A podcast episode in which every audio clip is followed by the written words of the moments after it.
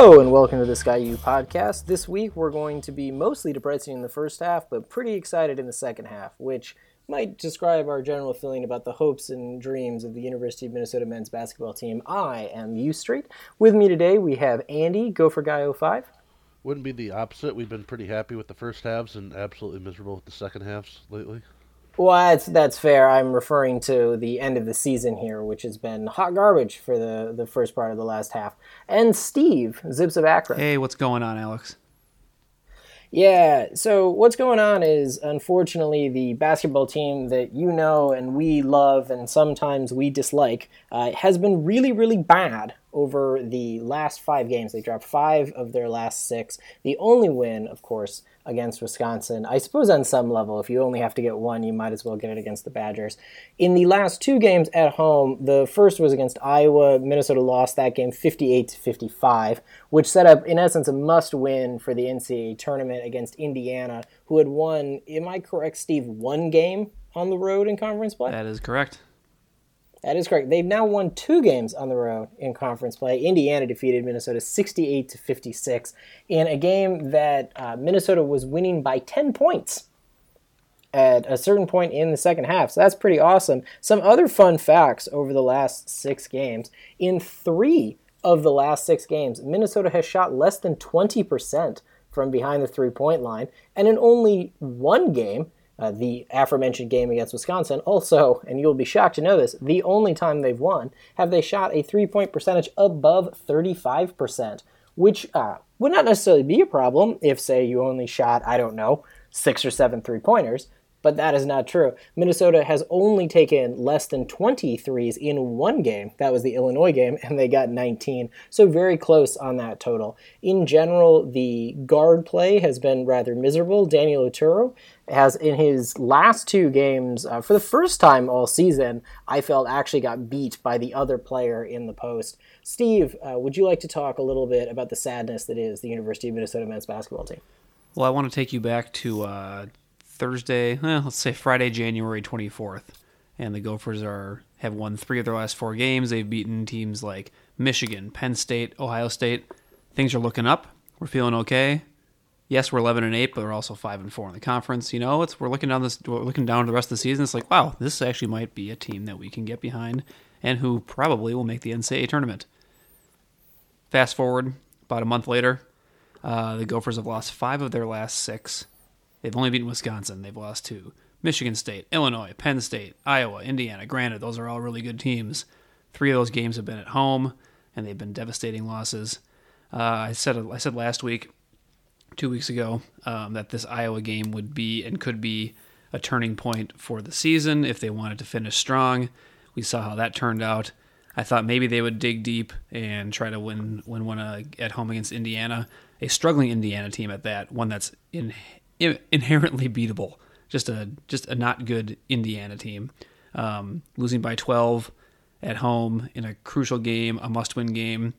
I think just kind of underscores, underpins how this team has performed this year.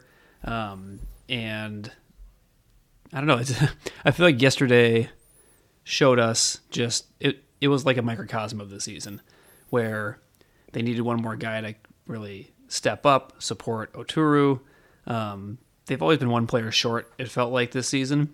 The problem is, I guess the the irony is that they have had the talent all year to beat just about anyone. We've seen them do it, and only rarely do they get three players to play well in a single game, which ironically is all they ever need to beat anyone. They can get two, no problem. They can usually get Oturu and one of either Marcus Carr, Gabe Kalscheur, Peyton Willis. But try to get three of those guys isn't happening, and we're seeing the fruits of those labors now with the season. you can basically write a eulogy at this point. Amusingly, Alihan Demir for three of the Big Ten games also was the uh, third player.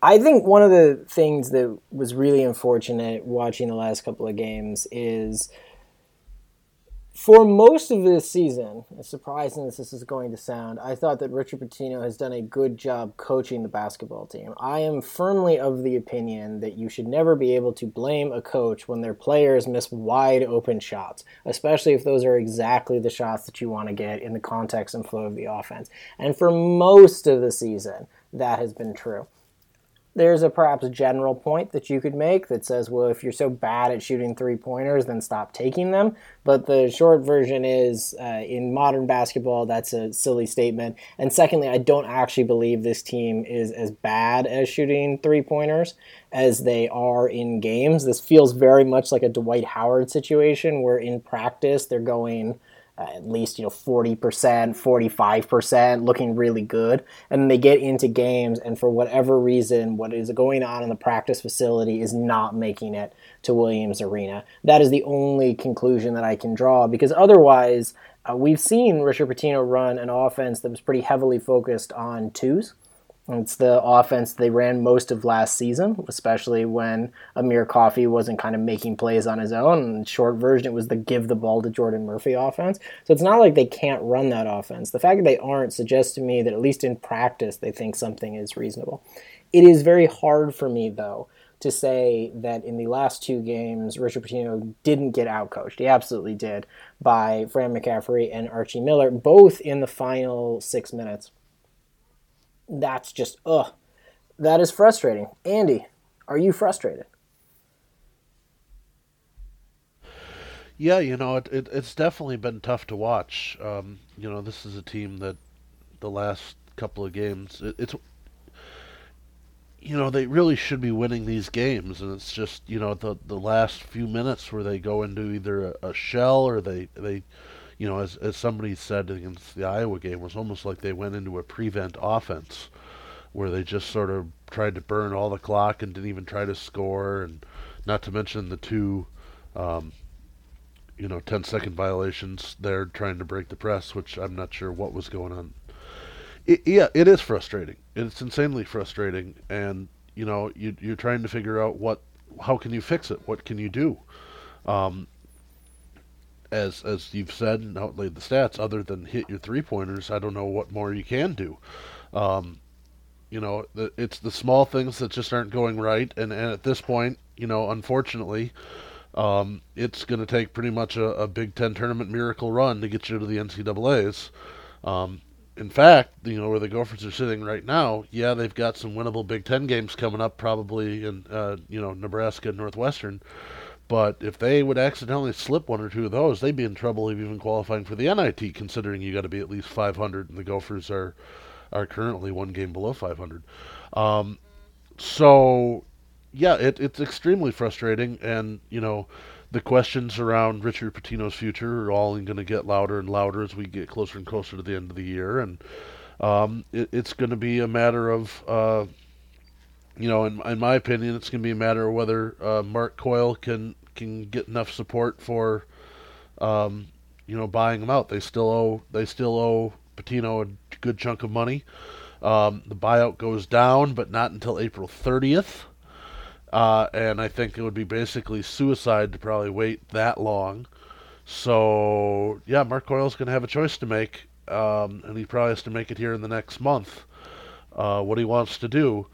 Um, but I don't think, in, in, in any way, unless they all of a sudden start hitting every single three, I, I don't think the end of the season is going to be uh, much better for the Gophers.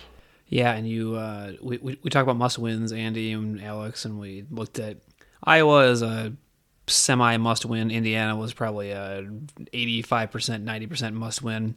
Now the Gophers are in true must win mode for the entire rest of the season. They have got to finish the season on a five game win streak and win the rest of their games if they even want to have a shadow of a doubt of certainty um, walking into Selection Sunday. Not and, and, and that's also avoiding a first round Big Ten tournament loss.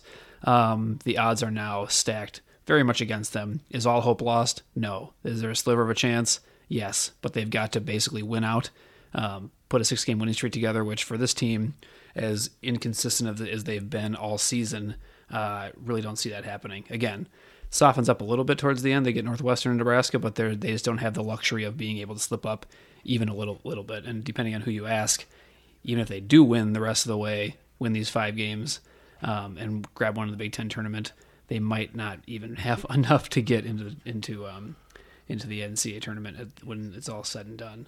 Um, that's just the situation they put themselves in. And, and, we keep saying, you know, oh, it gets easier, it gets easier, it gets Northwestern, Nebraska. Yeah, they are by far the two worst teams in the Big Ten. But if you're not hitting shots, it doesn't matter. Um, you know, we're recording this Thursday evening as I'm watching uh, Nebraska is only down by three at half against Michigan State because literally the last five minutes of the first half, all the Spartans and Cornhuskers did was trade three pointers.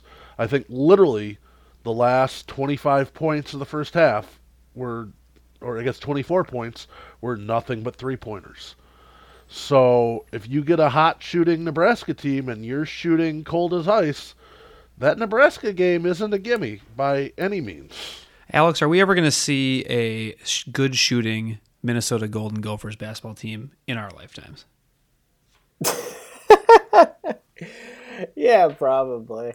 Uh, will it be? I mean, the thing that's so baffling is we actually have seen that shooting team this year. We saw it against Oklahoma State, where uh, they were 47% from deep. We saw it to some degree against Wisconsin, where they were 40% from from deep, uh, though not great for most of the second half. But in the first half, they basically couldn't miss what is I echo Andy's point. I think it's hard to figure out from in terms of a coaching question. There's a frustration that I often feel on two levels. The first is that the team who is sitting up on the floor is not a bad basketball team. If they were a bad basketball team, we wouldn't be having the conversation that we've been having all season. In fact, it's precisely why it's so frustrating to watch them fold against teams like Iowa and Indiana and then Penn State as well. Is that in the five of their last six games, in every one of the losses, so all five losses, exclude the Michigan State game. I, it's a pretty good argument they should have won all five. In all five, they had leads that were at least three to four possessions. In all five, they had either even fouls or were able to get to the line enough to make shots if they needed to. In all of them, their starters were able to play minutes deep into the second half. There's no real excuse in terms of just a failure of execution. And that's what all of these are. They're just pure failures of execution. That is not to take anything away from the other team. The other teams are getting scholarships too. They're very good basketball teams all of those losses uh, would be quad one wins because Minnesota's schedule this year is stupid. But their losses, because as we have mentioned multiple times now, they cannot execute at critical time. The second thing, though, is that the players on the court are not like somehow magically like terrible basketball players. A deeply, deeply frustrating thing for me is the assumption that just because your team is not playing well, that they are somehow like not capable basketball players in some sense. Like I don't know, they're like D three or something. And basically, everyone who ever makes that argument, I am confident, has never watched a Division three basketball game, or for that matter, been on the court and played against a player who was even like good in high school, because the gap between a high major program in Division One and everything else is ridiculous. That's why I get back to I cannot possibly imagine in practice that they are shooting as poorly from the three point line because you don't get to the level that those players are at and be that bad. And so, why it's not showing up in the game, I think on some level we will find out at the end of the season whether or not uh, changes will be necessary for coaching because you might think, well, perhaps Pitino has lost the locker room. I am someone who has noted last year that Pitino was coaching for his job. Given that you decided to extend him last year, to some degree, looking at the season you were going to have this year, this isn't necessarily the worst possible outcome that I would expect you to get, but changes could be made. Certainly, there is a former, soon to be former coach from the Cleveland Cavaliers who might be available, as well as perhaps others. I would be very, very concerned, though, if Minnesota decided to hire, sort of in essence, a lateral hire. So another kind of mid-major coach who may have had some experience in the NCAA once, but mostly at mid-majors, doesn't have a whole lot of big wins, doesn't necessarily show they can really recruit in a lot of ways. I would be particularly frustrated if that person was hired or pushed because they are supposedly a one of us, which is perhaps the most annoying of Minnesota habits. But I do think it is fair to ask after this season what is it that is missing from the team? Because if you keep Pitino, unquestionably, the person who needs to get added in the offseason is someone who's in essence a shot doctor. Because the offense that you want to run for this team is such that if you can't make shots, it doesn't matter what else you do. If Daniel Oturu does not return, which plausible, I would say I would guess more likely than not that he will uh, test the waters and go into the NBA draft this year the only way you're going to be successful, even if you get a magical grad transfer or uh, immediate eligible to play undergrad big transfer, is if this team can make three pointers. It's built to be a three point shooting team. And so the fact that in three of its last six, it has taken almost 20 shots and is making less than 20% of them is miserably pathetic. Absolutely miserably pathetic. Also, the women are really bad too, but we kind of knew that after they lost their best player. They're losing lots of games by lots of points.